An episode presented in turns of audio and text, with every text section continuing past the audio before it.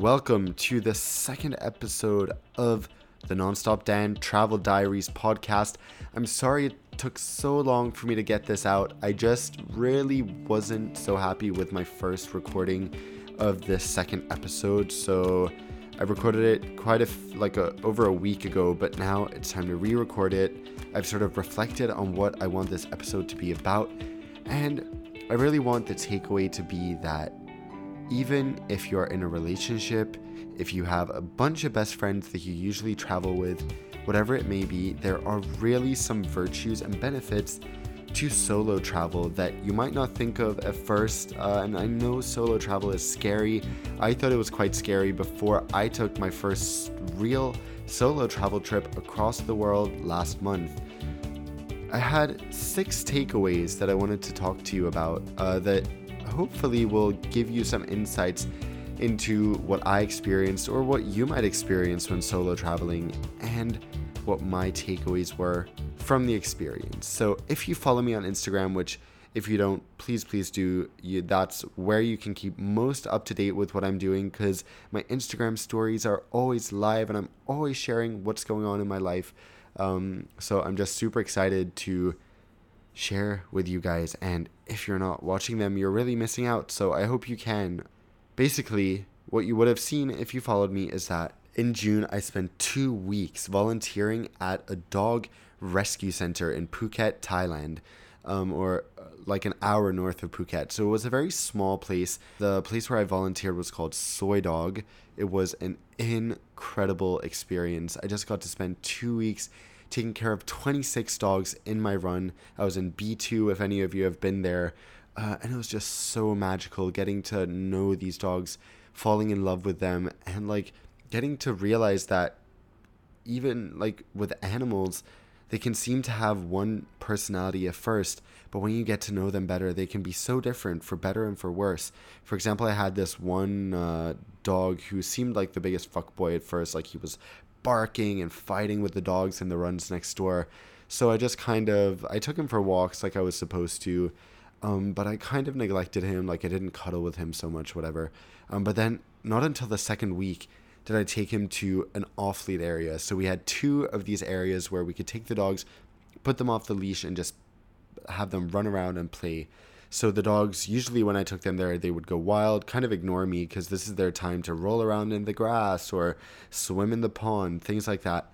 But this guy, uh, quite a big, um, husky type dog, he just walked up to me, put his forehead between my legs, started pushing, and then I started petting his head. So he looks up at me, mouth wide open. So I just pet him, and for 30 minutes, he sat next to me for the entire time we were there, just wanting to be loved. And as soon as I'd stop petting him, he'd look back up at me with those cute, cute puppy eyes, like he wouldn't, you know, bark or anything like that. Just look at me like, please, please pet me more. I want love. And ugh, he just turned into one of my favorites. So I learned so many lessons about creatures in general from these dogs. Um, but that okay, that was a big tangent. Let's go back to the six things I learned when solo traveling in Thailand. So the first thing that I really struggle with, and I always struggle with this, like even when my mom would go on business trips from our home in Gothenburg, she'd like go to the UK for a few days every month. Uh, and as I, or I guess during my late teens, my brother would still be so young, so he'd go to stay at my aunt and uncle's, but I'd stay alo- uh, home alone.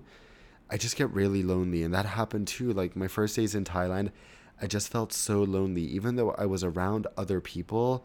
When you come home and you're just, you don't have anyone to talk to, even if you have FaceTime or whatever, there's just this feeling that, like, wow, I'm all alone here. But after just a few days, the feeling went away and I started liking to be alone. I started enjoying just the quiet times where I could pick up a book or just do my own thing 100%. And after, I guess I'd say a week, I was really flourishing being alone. Like I was in this routine and I was just killing it.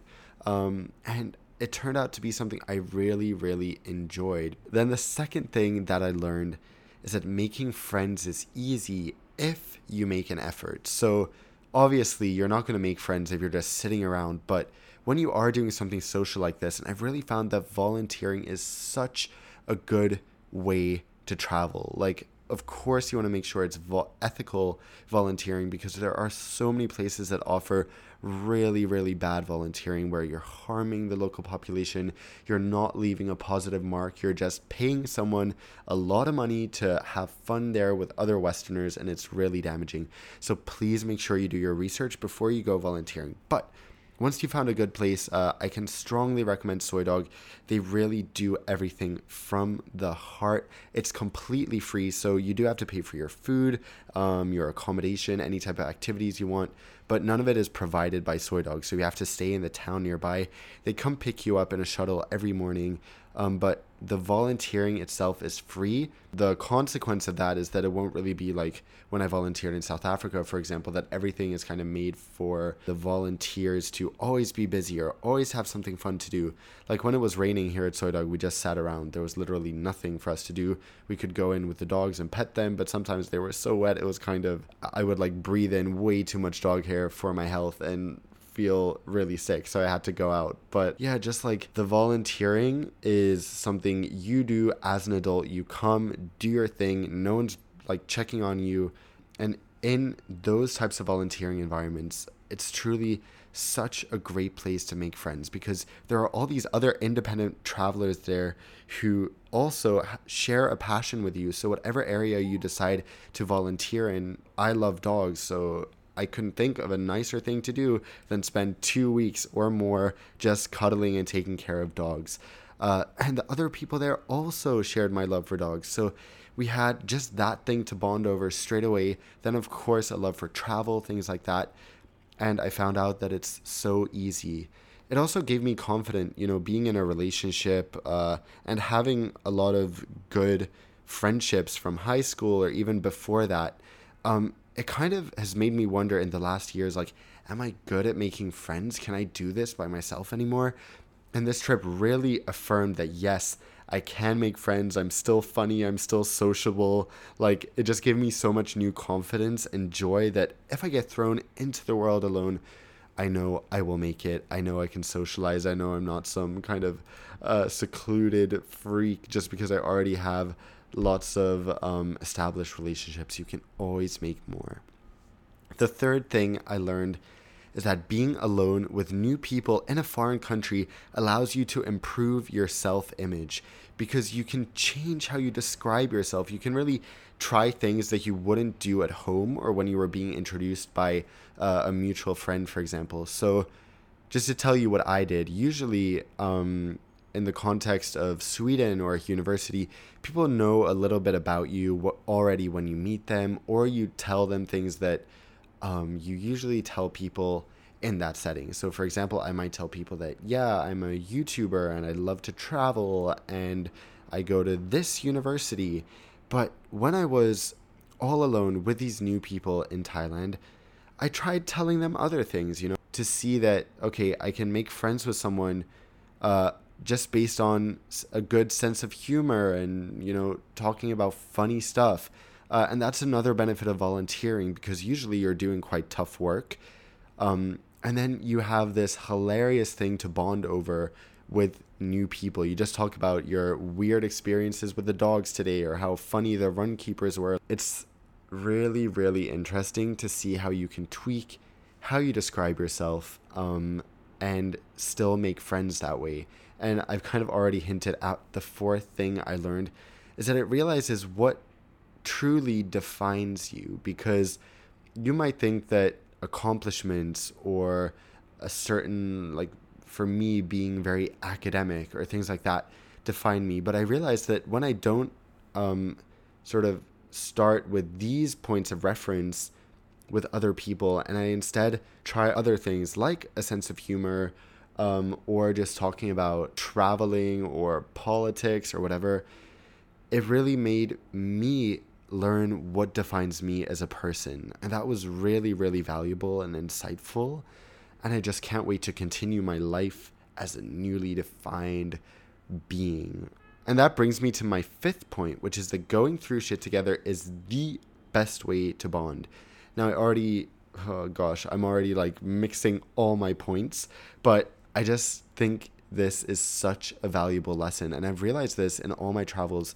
For example, in a five day trek I did in Peru, I went from Cusco via the Salcantay trek to Machu Picchu.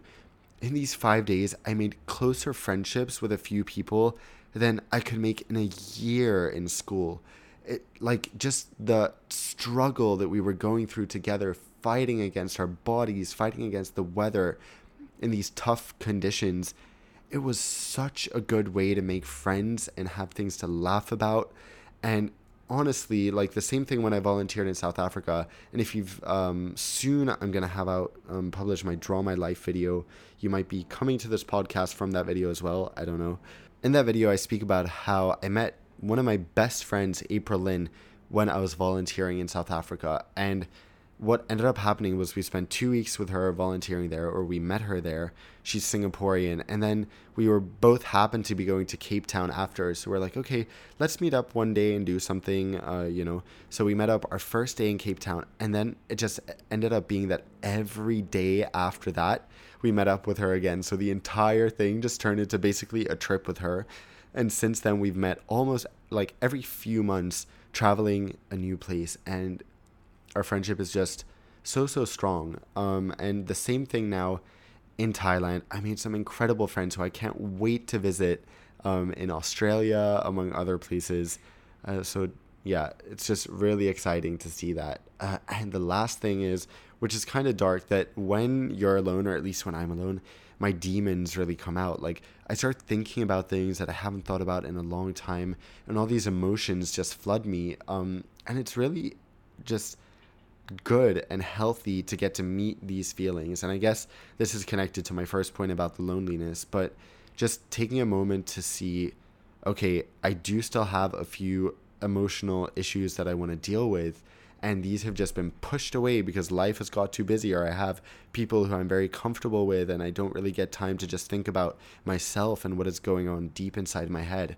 Um, so, this was just such a nice time to deal with those things and remove these blocks that I realize have been really like holding me back in some senses and also just getting to bathe in your emotions. Sometimes it's really nice to get to be emotional. So to summarize the six things I learned from solo travel and that I think a lot of people can really gain from doing it is firstly that loneliness does go away after the first few days or you learn to live with it and almost enjoy it um, the second thing is that making friends is easy if you make the effort.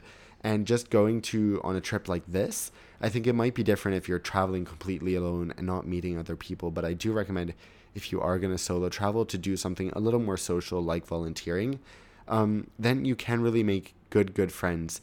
Um, which brings me to my third point that being alone in a foreign country with new people allows you to improve your self image and tweak and change how you describe yourself in really nice ways. Um, and it's just, it's quite interesting to get to redefine yourself like that, which is my fourth point. Um, you just realize what makes me an interesting person and what can I use on on the most basic level um, to bring other people together.